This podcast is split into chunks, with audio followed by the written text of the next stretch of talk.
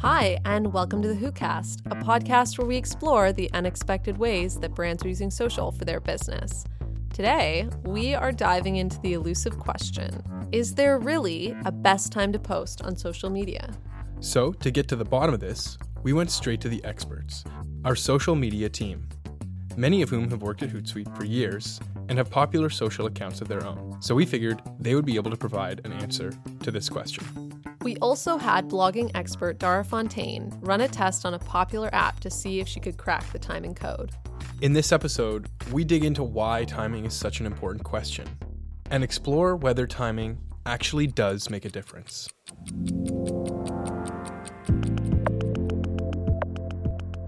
You might think that posting at all times of day is the best strategy, but your efforts might be better spent looking to optimize for when your audience is online.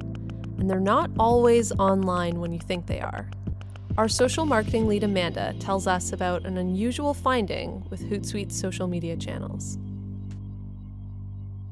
Part of our strategy um, on Twitter was to make sure, because we are a global brand, to make sure that we have tweets going out every hour and that we're reaching everyone around the world. And so, original strategy was to send one tweet every hour for 24 hours. But we started actually seeing that some of our posts within certain time blocks were getting more click throughs um, and more engagement on it. Earlier in the morning, when we were crossing over between regions, those time slots were actually getting more traffic to them. So when it was 12:15 a.m. here in North America, it was 8 a.m. or 8:15 a.m. Um, in EMEA. Yeah, so that's interesting. Um, so w- what you're saying is, if you're a global brand, you might see the most engagement in the middle of the night or at times when you know we might not be awake. So how can you find out if that's an ongoing pattern or like where where your audience is and when they're listening to you? Um, you're given audience insights as to like geographically where your audience is located. And then when you do see that you have a larger population in let's say emea you want to make sure that you're capturing you know making sure that you are sending and scheduling posts for that time you're not going to be up at 12 a.m. sending tweets yourself, but you can schedule them and make sure that that you're reaching those people. So you found that optimizing for morning posts in different time zones works really well. Uh, should you bank on commuter times or hot times that you read about, like uh, first thing in the morning on the way to work, at lunch, or later in the afternoon when people are commuting home? We do post heavily during those times as well. But you also have to consider that everyone knows when the commuter times are. So there's going to be a lot of noise during that time as well. Um, but yeah, I mean, definitely it, it, makes sense when people are going home or they're riding the bus or the train, they're scrolling through their feeds and they're going to be looking at your social channels. What we've tested is within the kind of hot times or the commuter times, we've tried not to post right on the hour, but let's say post on the 15 or the half an hour um, to, to see if we can kind of game the system just a little bit and not not post when everyone is going to be scheduling their content for. Um, so in our content calendars, you will see posts that go out 5:15, 6:15, or on the 30s as well. You read stuff out there or hear that uh, this is the best time for this network or that's the best time for that network. But what about different content types? Does that make a difference? Like uh, Facebook video, for example? Well, I would say for our Facebook strategy, last year we started posting video quite frequently. We were posting a couple times a week. Um, and we did want to find, you know, what is that best time to post just for video specifically. So we tried posting in the morning, kind of that midday, and then in the evening. And what we found specifically for video is our posts between 6:30 p.m. and 10:30 p.m. got way more views than um, the videos that were posted in the morning, and kind of the views trickled in throughout the day.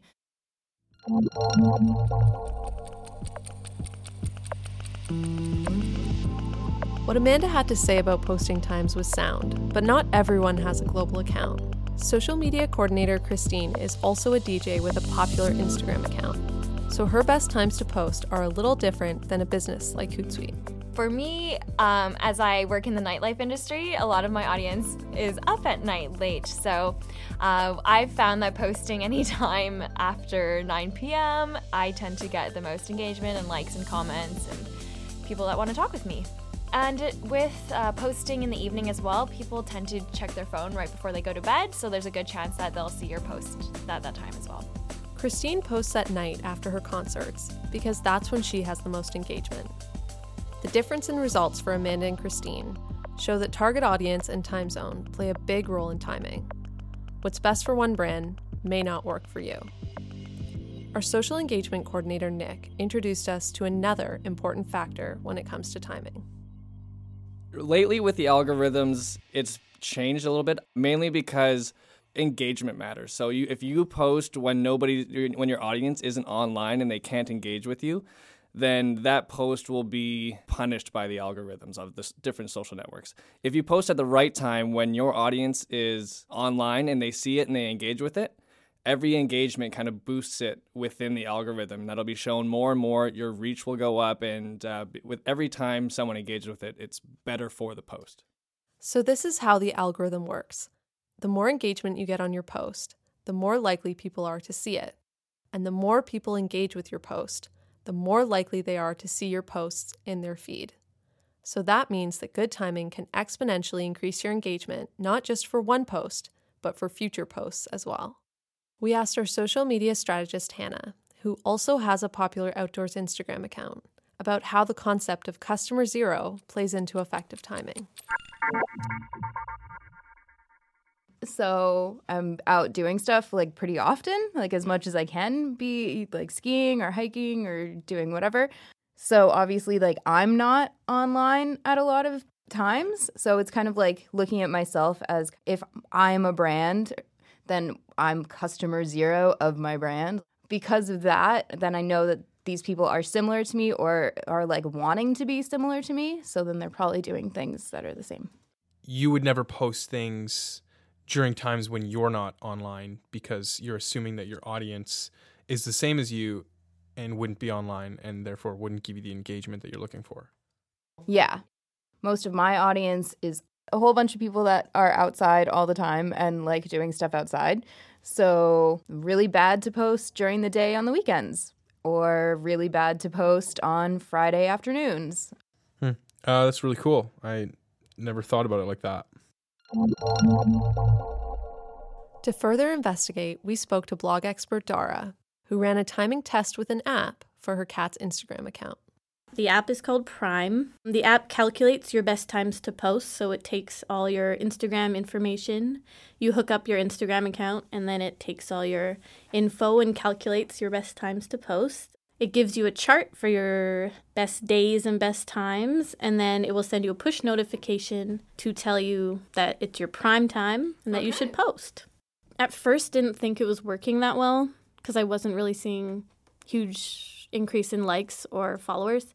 But then at the end of the week, I realized my followers went up about 9% and I was getting more likes. Like it went from about like 60 likes to about like 90 average to over 100. I think if you were to notice that and keep doing that, you'd see like huge numbers. Your cat, Gloria, what were her best times to post? Um, Gloria had best times to post at all weird different times because there are cat lovers around the world. Um, for Gloria, it was Mondays at 5:49 p.m. It gives you like to the second, and it will tell you when. It was either middle of the night, which I guess is for the international audience, or right after work or at lunchtime.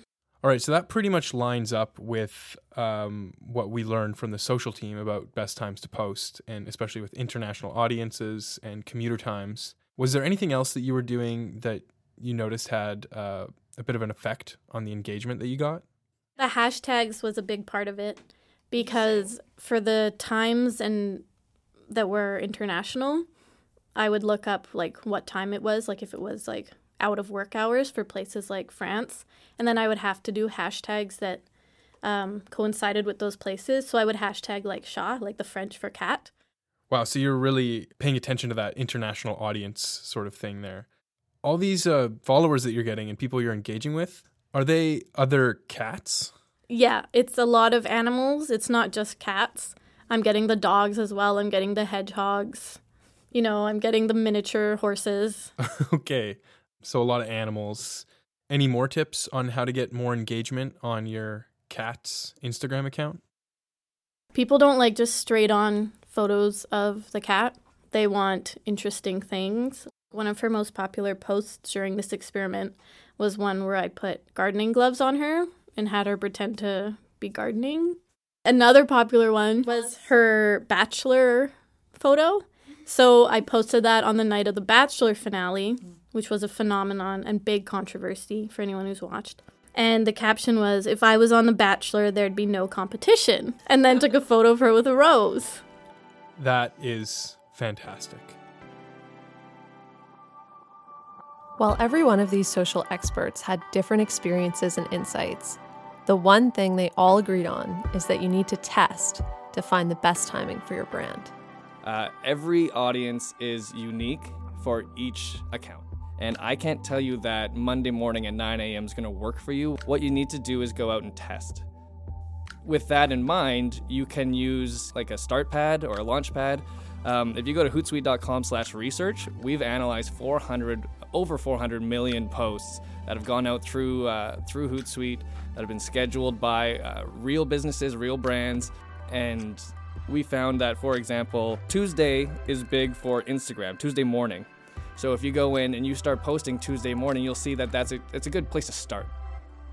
I would say if you are looking at these data and trends to make sure that it is relevant to whatever business you have or industry that you're in. Um, well, Hootsuite has done quite a few reports on the best times to post, and there you can find different industries, which is a major factor in the times you're posting. Um, so just make sure it's a broad study, do your own testing, uh, and then you'll be able to determine if what you researched was accurate or not.